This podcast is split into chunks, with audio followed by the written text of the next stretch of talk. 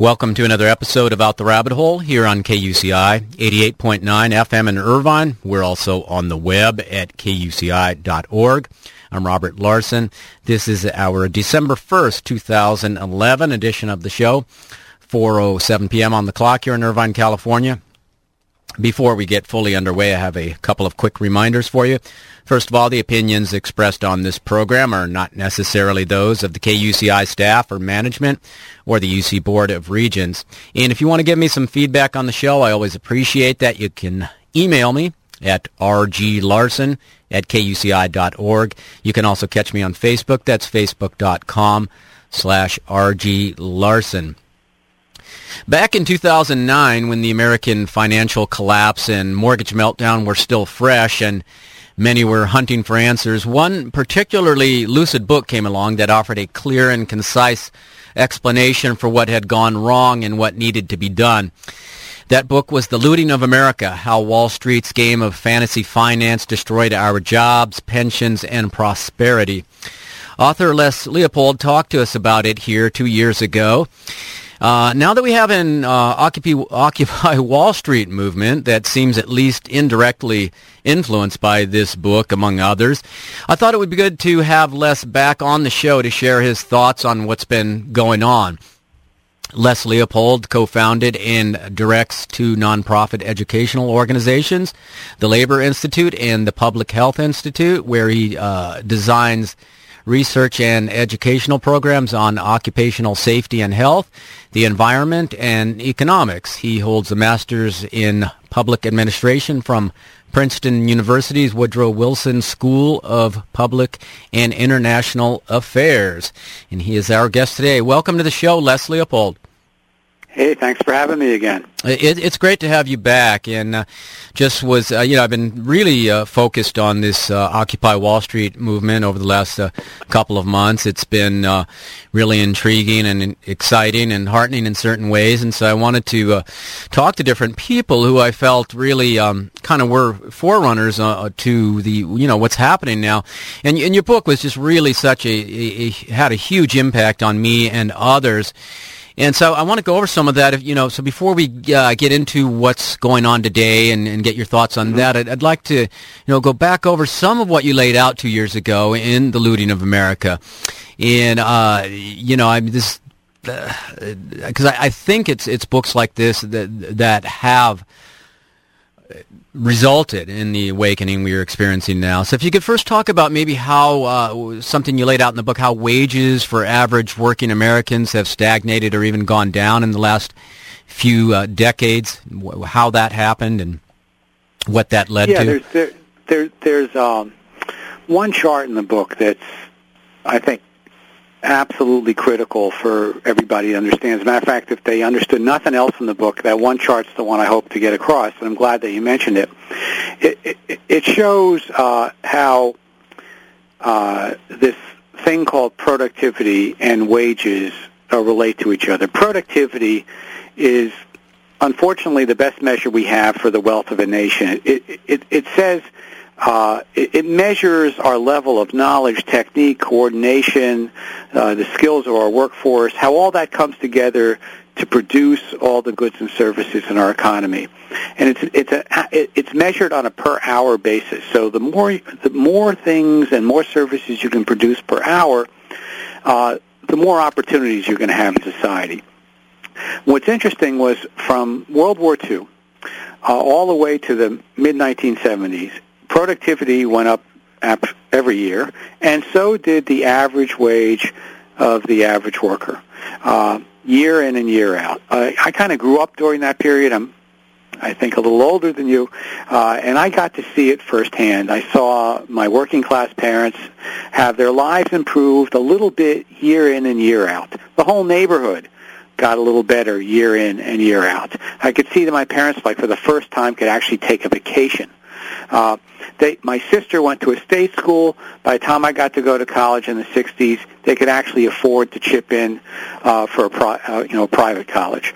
Uh, you know, the standard of living was going up, and uh, this was during the Cold War, and we were we were the envy of the world. Everybody kind of wanted to be like the American worker who was becoming middle class.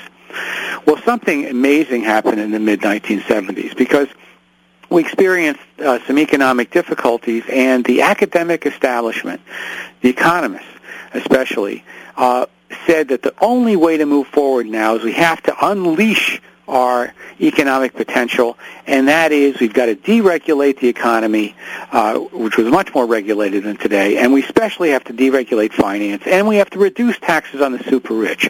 Uh, and that's what we did. And we entered into this incredible uh, experiment for the next 30 years. Well, those two lines that went up together, uh, productivity and wages, those two lines then split apart. Wages stayed flat and started to go down, and all this is measured in, you know, uh, inflation, uh, non-inflation dollars, and productivity just kept going up and up and up. It got, and so the question becomes, where did all that wealth come from? Because when those two lines pull apart, it means that if working people aren't getting the money, somebody else has to be getting it. Mm-hmm. And where it went was into the into the one percent. The one percent got absolutely filthy rich. Look, there've been plenty. There were plenty of millionaires and plenty of rich people in the 50s and 60s. You know, in those days, it used to be the doctor in town. They were the uh, or the owner of the small uh, factory, or the manager of a large factory. Well, you know what happened after the 1970s. It was the it was the Wall Street person that became the uh, you know the the, uh, the elite of the elites, and they pulled up the whole wage scale of all the other corporate elites. One measure. Uh, I'll come back to that in a second. But what happened is these two lines have pulled pulled pulled apart, and what happened? with All that money that now went to the elites had to be invested someplace. And the, the deregulated Wall Street was brilliant in one way. They figured out how to basically set up an elaborate casino so that the super rich could play. And they entered into the most amazing uh, kinds of bets where people were betting on things that they didn't own uh, in, in the wildest ways. It, it's like me and you betting on a football game. Mm-hmm. Uh, it's like playing fantasy football, fantasy uh, baseball. We pretended to own uh, players that we, of course, don't really own. Well, that was happening on a large scale, and it was happening all. It turned out that the best way to play the game was around uh, the, the housing market, and especially around subprime loans, loans that went to people who didn't have really good uh, uh, credit ratings. That was the place to play the game, and it puffed up an enormous housing bubble. And as soon as those housing prices started to level off just a little bit, the whole casino collapsed. Mm. And when it came down, uh, the whole economy came, uh, ground to a standstill because all these bets were uh, littered all over the world. We called them toxic assets, toxic waste, financial waste, and it turned out that we, the taxpayers, had to pay for it. And the story goes on from there in ways that I could not foresee at the time that I wrote the book. It got even worse. Yeah, yeah, this is Out the Rabbit Hole, KUCI in Irvine. Robert Larson here, and I'm speaking with Les Leopold, and we're talking about his book, The Looting of America, How Wall Street's Game of Fantasy Finance Destroyed Our Jobs, Pensions, and Prosperity, and what we can do about it. And so, yeah, I want to make sure we got this really clear, because it's really, I think it's really important, and that is that uh, wages for average working Americans were going up whenever productivity went up, which was what happening for decades. And then in the 70s, it was the split. And, and you, I want to make sure we understand this. It was because of a variety of things. And deregulation was one, uh, lower, lowering taxes on the uh, very wealthy is another. And uh, uh, uh union busting, I think, had something to do with that as well as the wages sure, going all down. Things, all those things came together. But ultimately what happened was it put too much money in the hands of a few, and it unleashed Wall Street from all the restrictions that had been placed on it during the Great Depression, when we knew that you had to control Wall Street to keep your economy from collapsing. We unlearned that lesson, and we changed the tax code dramatically. To give you a picture of how much we changed the tax code, in the 1950s, the marginal tax rate, the amount of money that millionaires paid on the last dollar of their income was 91 percent. The effective tax rate now on the super rich is more like 18 to 16 percent. I mean, we just cut the heck out of taxes on the super rich, gave an enormous amount of extra uh, money. We have uh, hedge fund people now who make $2 million an hour. In one hour, the average top 10 hedge fund executives make as much as an average American family makes in 47 years. Think about that for a second. One hour equals 47 years. Well, if you've got all that amount of money, uh, it means nothing to you to engage in reckless uh, financial gambling. And you know, you're smart enough to know that, look, if it goes wrong, the federal government's got to come in to bail to bail us out because we're too big to fail. Uh, and that, that's what happened. Like uh, it's so clear, you could see it so clearly. Too much money in the hands of a few, combined with deregulation, equals a crash. That's what the splitting of those two lines uh, tells us. And to get back to the hedge fund manager, who you said uh, sometimes make as much as two million dollars an hour. And is it not true that their income tax rate is somewhere around 15, 18 percent? Well, lots of them have. Uh, uh, you're right on the money there. Uh, uh, lots of them take advantage of something called the carried interest uh, loophole, where their income from running the hedge fund uh, they usually get 20% of the profits that they uh, engender. Their income gets treated as capital gains instead of regular income. Meanwhile, someone who works in another institution and is being paid a salary and also gets a percentage of the money they make, they've got to pay full uh, full income taxes at mm-hmm. the 35% rate. Yeah. So it's an incredible boondoggle. The richest people, and, and there's no justification for it. Not only that, it's unclear whether the hedge funds produce anything of value at all for our economy. So it's, it, uh, it it's it's even worse. But but what this all set up, what I really want folks to understand, is it set up this debt crisis that we were waltz, that we're waltzing into because the economy tanked. This crash, this Wall Street induced crash, killed eight million jobs in a matter of months. Those jobs haven't come back. We're at, we're at record uh, post World War II uh, unemployment levels, and the real rate is something like 18 percent, not nine percent. Uh, and uh, when you count all the uh, part-time people who want full-time jobs and the people who dropped out of the uh, labor force, et cetera, et cetera, where there's a shortfall of 20 million jobs. And there's a shortfall uh, because those people aren't working. Of course, uh, taxes, uh, the tax uh, revenues are down, so states are suffering. The federal government has a bigger debt because it has to spend money on uh, uh, not only on, on the wars that we don't need, but has to spend money on the unemployed. Uh, and it's got to it's got to try to fill the hole that was created, the economic hole created by the collapse of these fictitious, you know, Wall Street bets. Now, at the same time, it's trying to do that. The Wall Street, the markets are saying, "Oh, you can't have that much debt, otherwise we may not get repaid." So they're pressuring the federal government to further cut, uh, and, and states are doing as well, cut back on uh, uh, number of federal employees, cut back on state and local employees, which of course then leads to more losses of revenues and more cuts uh, leads to a downward spiral. Uh, and this is where Occupy Wall Street comes in.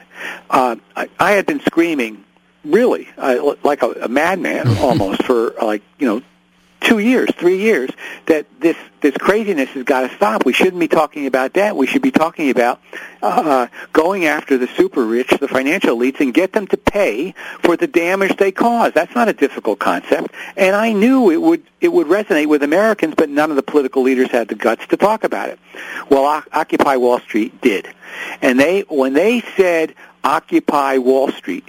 And when they said 99%, 1%, they hit it right on the head perfectly because the problem is Wall Street, nowhere else.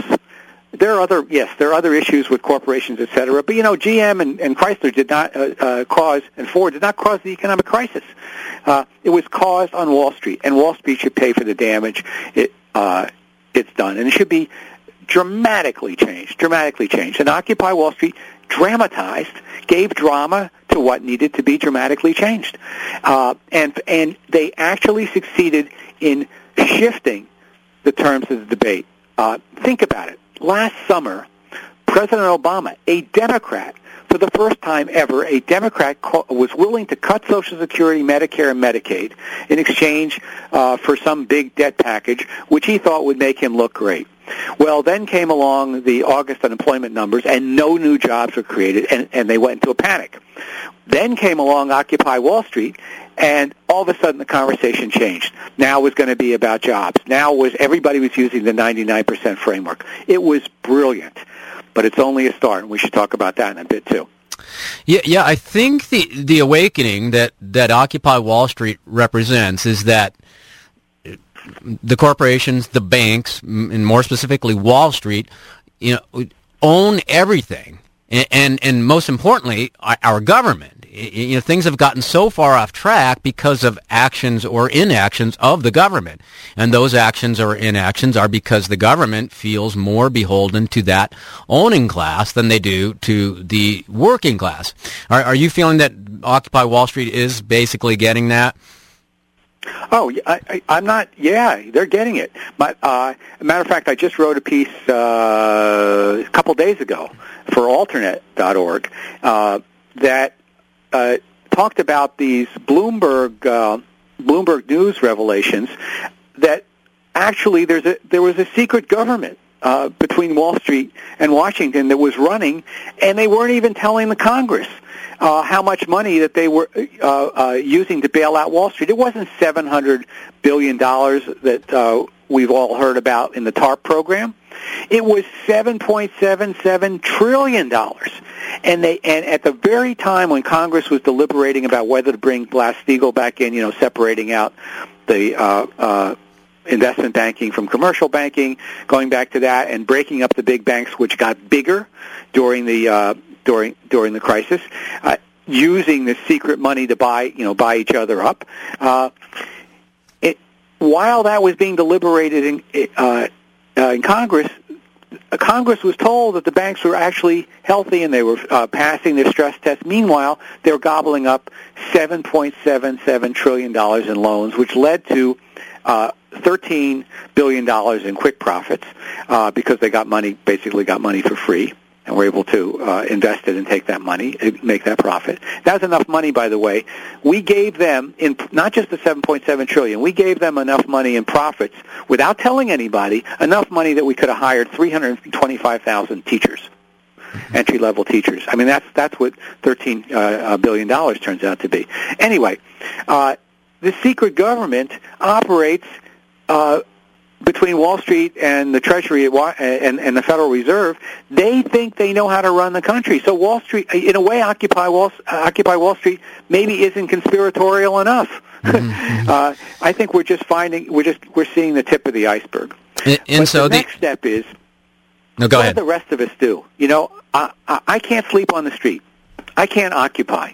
But somehow the rest of us have to get involved in this. The 99% have to show its colors, and it's not going to happen through elections. We need to have some other way to dramatize uh, uh, this ripoff, to dramatize how how uh, uh, to, to to to keep Occupy Wall Street uh, spreading, uh, to keep the 99% uh, framework spreading throughout the rest of the community. And I got a couple ideas of how to do that. Okay, and y- your article at that, that's AlterNet uh, alternet.org.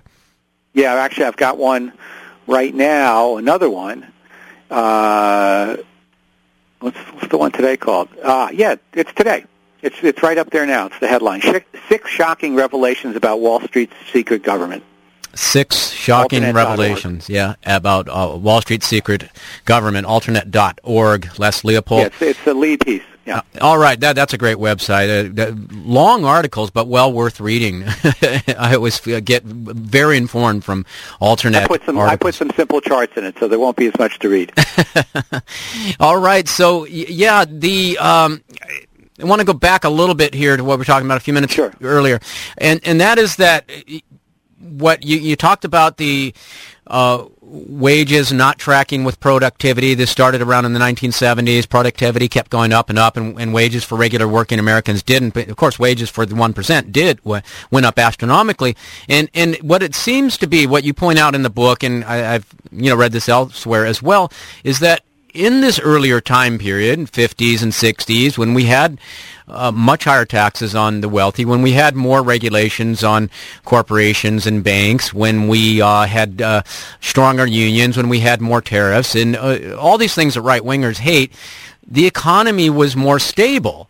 And when when you allow regular working people to have a decent wage where they can be spending money on, on the necessities of life and minor little luxuries, it, this is very healthy for the economy and, and money spreads around. But when you put money, you let it concentrate in these obscene levels, and up with the one percent, they do crazy things with the money. And the the uh, casino uh, uh, turning Wall Street into uh, casino and the fantasy finance. And so so that's the basic bottom line: is that we need to not let money concentrate with the one percent to these extreme levels. Oh, you're absolutely right. But but you, you have to also understand that. Um, the fraction of 1%, the financial elite is actually smaller than 1%, let's say one-tenth of 1%. They don't care whatsoever about the average American. They have no idea what the, how the rest of us live. They are making their money off a global system that they're able to siphon off. There's a hidden tax that they're taking out of the global economic system. And uh, that system has been deregulated to such a degree that it's almost impossible in the short run to put the toothpaste back in the tube unless there's a dramatically large, powerful movement created. Wall Street is not going to give up its power, its influence, and its money without a tremendous fight. To think there's going to, this that, that somehow we're just going to kind of uh, uh, drift and push a little bit into into into the changes we need is uh, uh, just not realistic. They're going to hang on. Uh, they see they are not threatened by the two political parties. They are a little worried, however, by what could be unleashed by a broader Occupy Wall Street. They don't like what they see in Greece. They don't like what they they don't like seeing people on the street. That kind of gets in their way. And uh, the language uh, and what this is all about is a genuine made in American populist movement like the one we had back in the 1880s and 90s. I've been doing a lot of reading about that, and I hope that's going to be in. I've got another book coming out soon on hedge funds, uh, and then I've got one coming out after that that's going to be uh, more about the themes we're talking about right now. And I've been looking a lot at this at this populist movement, and they were directly aimed at trying to democratize Wall Street. They knew that uh, high finance left to its own devices would cripple American democracy and certainly was destroying farmers. And they had plans for how to uh, democratize uh, Wall Street. We're going to need not only those plans, but we're going to need a massive populist movement, a 99% movement that uh, uh, threatens their interests. Then maybe there can be some serious negotiations about how to share, uh, how to get our get our wealth back, get it back into the hands of people uh, who actually uh, need it, use it, and create it, for that matter. So, Les, what are some specific things that we can be doing as a more expansive 99% to to uh, build up our uh, uh, power so that we can actually stand up to these uh, to this. I'm so glad you asked because uh, I, I, I'm I'm actually the next piece I'm writing for AlterNet probably be up uh, next week is exactly about that. Uh, I, I, I experimenting. I, I'm throwing out this idea and, and seeing whether or not I can get any uh, people to uh, buy it. I think we should set up 99% clubs. Uh, and they don't have to be, they can be totally horizontal, decentralized. You just set up a club, call yourself and get a couple people together, call yourself a 99% club, and then start to do stuff. What stuff could, you could do stuff that's uh, little, like passing out leaflets at the local bank about you know local the, one of the you know National Chase or whatever big bank Bank of America about uh, you know all the money they got, all the bailouts they got, and all the uh, you know uh, uh, stuff that they've done wrong and what their executives make, that kind of stuff. Uh, so which you could do, like in a sense, public education, or you could do uh, more dramatic things with Occupy Wall Street, or you could, you know, uh, start efforts to demand that student loans be uh, uh, cut back, or that uh, tuitions be cut back, or whatever. But a group of people that identifies itself as a 99% club uh, would be incredibly useful because it becomes a uh, uh, a tactile symbol, just like Occupy Wall Street, of the framework.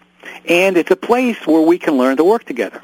Let's say you got, you know, 10 people together, on, you know, in Irvine on campus.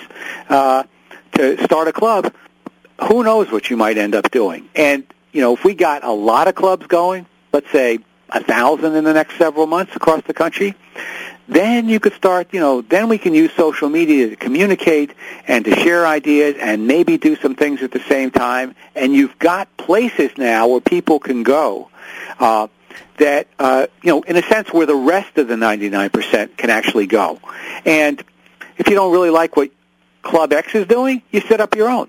You don't have. They don't have to be all in one place. They don't have to all do the same thing. They don't have to be. It doesn't have to be under any national leadership. It can be totally horizontal. And I have a feeling that uh, once a few of these got going, people would be creative enough. For example, I was talking to some people, actually longshoremen, up in the Bay Area, and they're thinking of helping their own members fight back against evictions. You know, like showing up when the when the sheriff shows up and try to prevent evictions. Well, if they call that could be a good thing for 99% clubs to do. The ones that maybe are more a little more aggressive. Uh, like I said, they can go all the way from doing uh, Occupy Wall Street activities to, you know, more activities that uh, we old folks like to do, the educational stuff, uh, and and everything in between. Anyway, I, I'm I want to see whether or not there's any juice for that. Uh, if there is, I, I you know, I, I could see uh, a kind of common identity emerging. Like, how do we know we're the 99%? Well, we're working in 99% clubs to try to uh, push the idea, to try to to uh, dramatize the difference between the 1% and the 99%, and hopefully build something powerful enough to make some changes. Well, yeah, right. I am hopeful about this, and I do. Uh, you mentioned the, the thing about stopping the evictions. I did read something. It was a day or two ago about. I think they're calling it the. Uh, Occupy Our Houses campaign, and where cool. people are getting together and uh, people affiliated with Occupy Wall Street, and uh, there's a situation where somebody is, is being evicted, a, a, foreclosure, and and often a situation where the banks have, have improperly and often illegally uh, pushed the foreclosure along, and getting their, all their um, people together in stopping the, the foreclosure from going forward and uh, or at least requiring the authorities to have to use uh, uh, some force or to uh, arrest people. So they're creating a, a, drama. And this is creating more of a, an awareness about what is going on.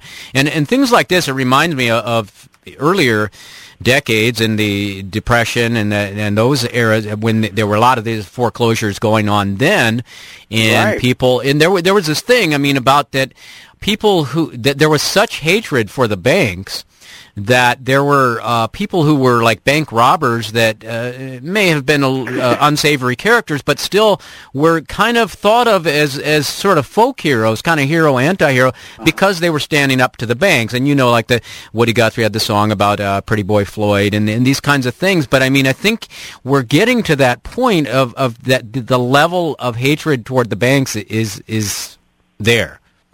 Yeah. Well, look, you know, if people want to call them Occupy clubs, that would be great. But the important thing is it needs to be easily replicated, right? Mm-hmm. It needs to be uh, something where uh, where it, where people can do a lot of things.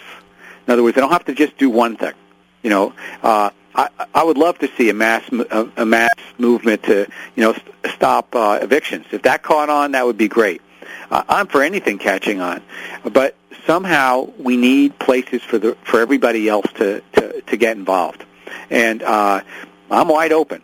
But uh, anything anything we can do to encourage that kind of self activity, and I, it needs to have a little bit of an organizational identity. I want to, I want to be able to go someplace and meet with other people. I want other people to go someplace and meet with other people, uh, because we need to. Uh, it, a movement isn't a movement until we start to kind of identify with each other, and uh, and and it needs to be porous these everybody, you know, we we want to have the doors open so that people can come in, and if they, if they want to do something that others aren't quite ready to do, they can form their own club and do it. We don't need to have, uh, you know, uh, it doesn't need to be monolithic. But heck, uh, you know, that sounds great if that caught on. Uh, I'm going to get a chance to speak to uh, a, a coalition in New Jersey next week where they're kind of interested in thinking about something like that. And I'll definitely mention uh, uh, this, you know, uh, occupy, occupy our houses. Occupy Our Houses. Yeah, I liked But, it. Uh, Peter Olney, uh, yeah, he's he's sharp. Is, Yeah. is it happening in the South or just in the North now? Y- You know, I didn't catch all the details on it. I had to read it rather quickly. I was in the middle of a few things, but I saw that this was happening, and there were a couple of actions taking place here and there. And I, there, I also was heartened by uh, something that happened recently. Was the Move Your Money campaign, and that was where there was a particular day where everybody was being encouraged to. Uh, move their money out of the big banks and put it into uh, smaller credit unions that uh, weren't in, involved in all of this uh, nasty stuff That's we've been cool. talking See, about. now imagine imagine you have a thousand clubs across the country or ten thousand clubs. Now think about you move your money day. Well, you would you would have those those clubs might decide to all work together on that, right? And they could share information about what credit union, you know, I where I am back east, I don't I don't see any place to move my money that easily. So if I'm stuck in a big bank, where do I move it? And imagine if we all did it at the same time. We went, you know, we did it like in public, burned our draft cards, burned our old credit cards from the old bank. We could get a lot of press, uh, and then more people would feel like it was an effective action. So, so we need. I, I'm arguing for uh, the, the, to, to set up some kind of infrastructure. I'm a little concerned about uh, the faith that somehow this is all going to just sputter forward through Facebook and Twitter, and somehow you know it, it's all going to happen. Uh, I don't know. I, I think it needs more than that. Uh, certainly, the lessons from the populist movement in the 1890s was, and, and they had, you know, they had their own, uh, you know, very uh, uh, big actions as well, and they did their version of occupying as well.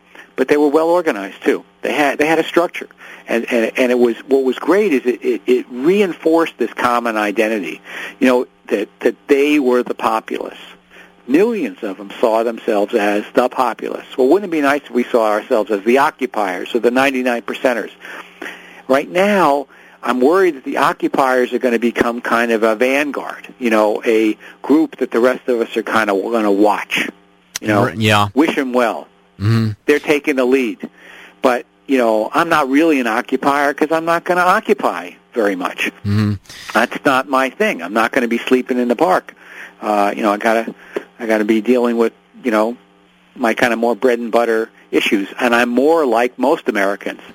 Uh, if I, you know, if I was younger, footloose, fancy free, hey, sounds like fun. Yeah, yeah. Uh, it is a young person's thing, and it is many of these people uh, doing this are uh, doing it because they don't have jobs, and uh, which is uh, I'm, it's it's sad that they don't have jobs, but the uh, uh, the fact is, if you, you're unemployed and there is no work out there, it does allow you more time to to. Many of us are having to to be at a job every day, and some of us are working two and three jobs just to make ends meet, uh, But because we of would have enough time to come to a 99% club or an Occupy club. We would have enough, you know, if we showed up once a week or once every two weeks, talk about what to do next, might be fun.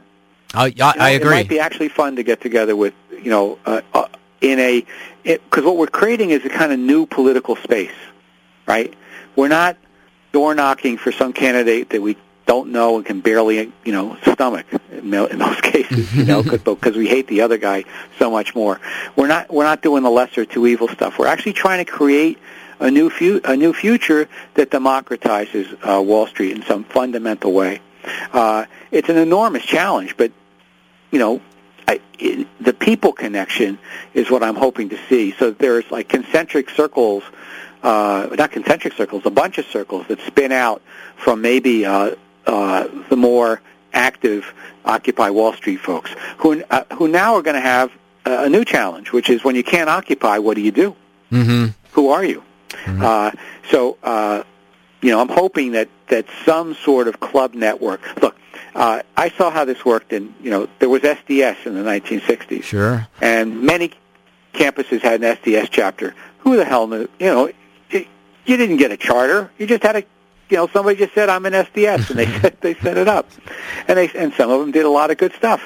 Uh, it, you know, uh, it, you don't need to have a tightly. I mean, I think the great thing about Occupy Wall Street is they showed us that you don't need this tightly controlled, you know, operation. You don't need a, a national organization to pull these things off, a 501c3 and, you know, or a four or what. You know, you don't need these structures. But uh, we do need gathering places for everybody else uh, I think. Well, I think uh, that that is going to be happening. If you know, to I think in some sense it is happening uh, a bit, but it needs to be uh, more more organized. And you, are very right on that. The people out camping, the occupiers, this is great. This is important. This is visual. This is emotional. We need that. We need groups, gatherings, uh, people that can can't be out there camping out, but can get together and share information and educate each other. The actions, moving your money out of the big banks, the occupy houses, uh, you know, to stop foreclosures, ev- evictions that are improper, and just all these kinds of educational things. I think uh, we, are going to make it happen. We have to make it happen because the alternative is is just uh, too uh, grim. And yeah, yeah, actually, we should talk a little bit about what the alternative really is, because uh, the alternative, uh, I think, is you're starting to see it in Europe, and you're going to see it here as well. Now, these are the richest countries in the world, right?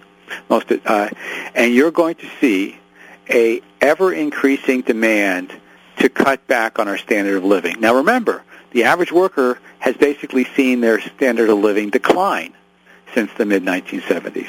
Yeah, they may have more things, but they're working harder, and their wife's working now, and the, uh, you know the husband's working uh, several jobs, like you said.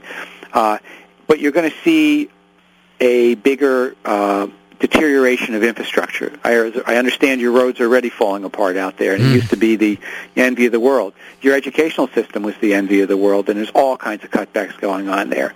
You're going to see, you know, the idea of, you know, young young people are going to have to work uh, longer to get their Social Security which uh, you might even see Social Security privatized. Imagine that. That's Wall Street's wet dream to get their hands mm-hmm. on on that huge pot of money to, uh, to invest it for us.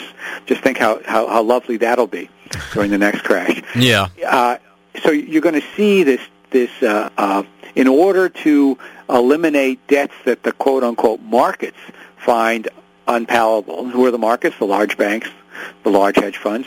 Um, drive those markets. They want to be sure that they get paid back, even though we just bailed them out. They now want to get their pound of flesh from us, and if we don't do anything about it, they will get it. They will shift the conversation again and again towards uh, cutbacks, cut, cut, cutbacks. And yeah, okay, maybe there'll be some tax increases. We'll see uh, on the super rich. I'm not holding my breath on that. I see the cutbacks coming uh, uh, much more than I see there going to be, uh, you know, lots of taxes on on the super rich, unless we get mobilized, unless we take advantage of the great opening that was being created by Occupy Wall Street. I wrote this other piece, you know, last week or whatever, called Occupy Wall Street's not a spectator sport. The rest of us can't watch, right? We have to get engaged.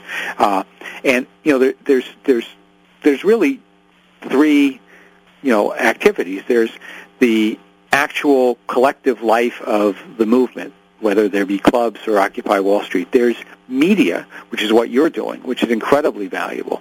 And then there's educational stuff, and education is valuable because it's more give and take. Um, the populist movement in the, in the uh, late 1800s, yeah, it sounds like ancient history, and Jesus Christ, this guy's so old he's talking about the 1890s. But let me tell you, this stuff, when you read it, your eyes pop out of your head. It's so current. They had 4,000 educators that went around the country that discussed uh, what was going on in the economy and discussed common plans. And it was a lot of give and take. And out of that came this incredible idea for how they were going to uh, basically eliminate Wall Street's control over, over the money supply, over the over the over the financial economy. At that point, there was no Federal Reserve, and the a few big banks in Wall Street literally were the Federal Reserve, ran the uh, supply of gold, uh, controlled the banking system and they had they were they were going to do away with it. They were they had an alternative to it that they that they proselytized, and the average person in the movement understood how that worked. It was remarkably successful. The educational campaign. We're going to need something like that too. We need a network of uh, you know uh, several thousand uh, economic educators that could go out to you know communities, high schools, colleges, et cetera, and keep the discussion alive. So there's a lot of things we need to do but it would be nice if we had some more visual places where we can gather and talk about this stuff. Well, let's all be I thank thinking. you actually for having for you know creating the space on on the airways. We may only have you know a few people listening, but you never know.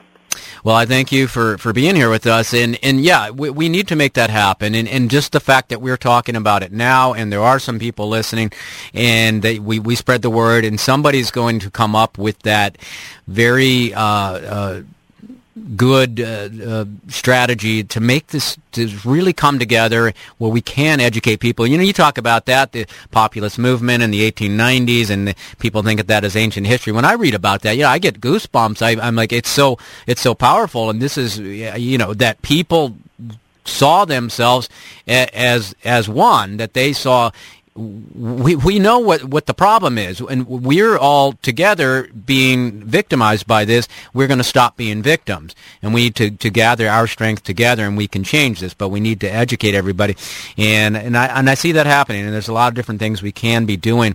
And we're talking today with uh, Les Leopold, and uh, he's got a great book that you need to check out, and that is "The Looting of America: How Wall Street's Game of Fantasy Finance Destroyed Our Jobs, Pensions, and Prosperity, and What We Can Do About." It, and you can also find him writing quite regularly at AlterNet and have some great ideas about all of this. And uh, so I, we don't have a whole lot of time left here, unless I'd like to touch on something, and and that is uh, uh, personal debt. And w- this is a big issue, and the because of the reasons you stated about wages uh, for working Americans stagnating, one of the things that uh, we as mer- working Americans have done is taken on a lot more debt to try to hang on to being middle class. And one of those is like credit card debt the other things as well. And this is really exploding and this is becoming a big crisis. And there's also the problem of student loan debt. And uh, because college education has become so much more expensive, so much less covered uh, by the government. And in these student loans, there are many people who will never pay these off.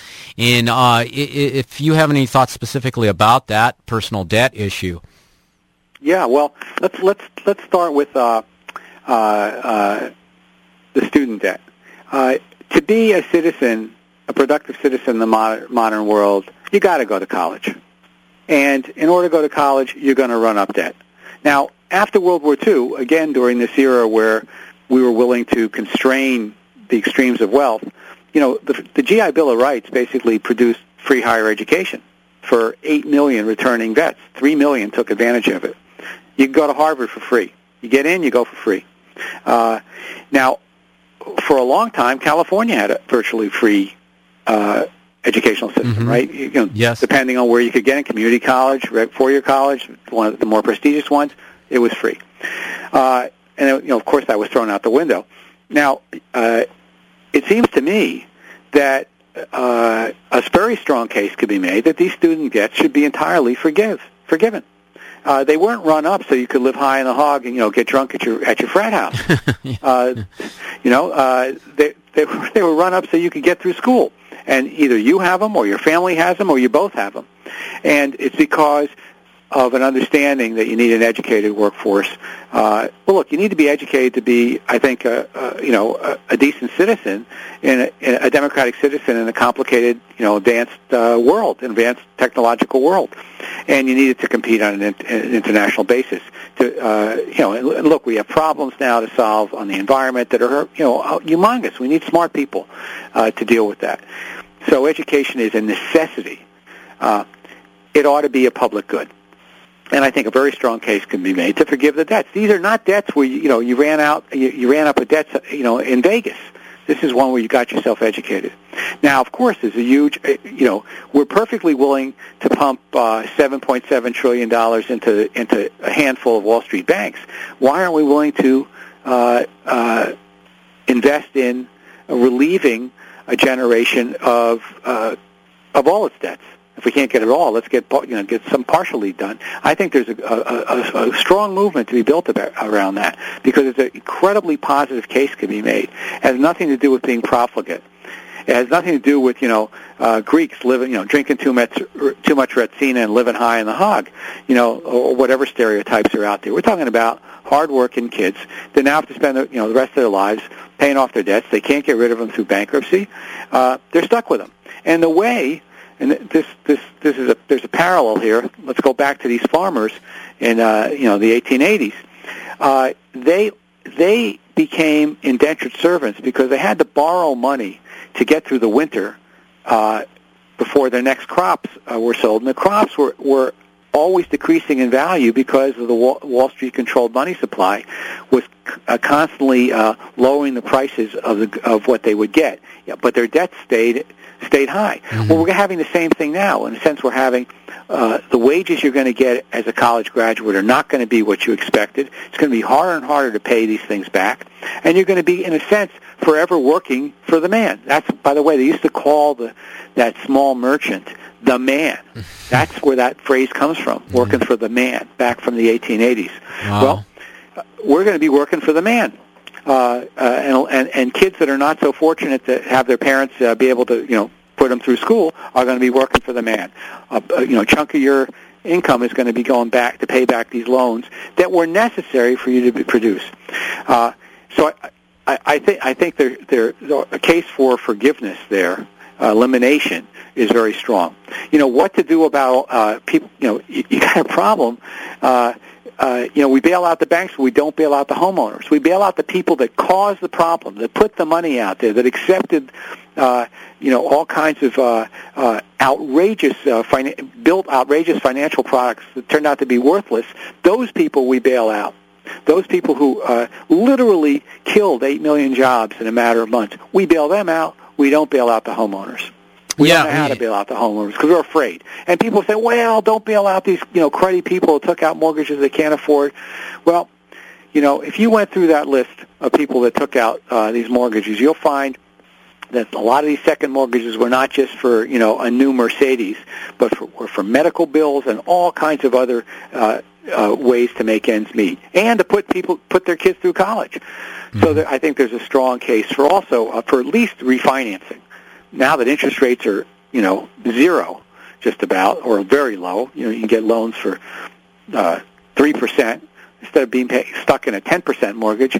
It all should, we should, you know, we should make it easy for people to refinance. I mean, there's a lot of stuff that can, can be done, but the place to attack the debt issue, I think, is on the student, the student loans.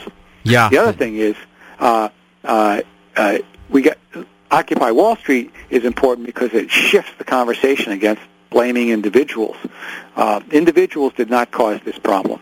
This is a systemic problem caused from deregulating Wall Street and putting too much hands, too much money in the hands of a few. And uh, we got to stay on that. Uh, we have to stay on message there. Otherwise, we're going to be literally slitting our own throats.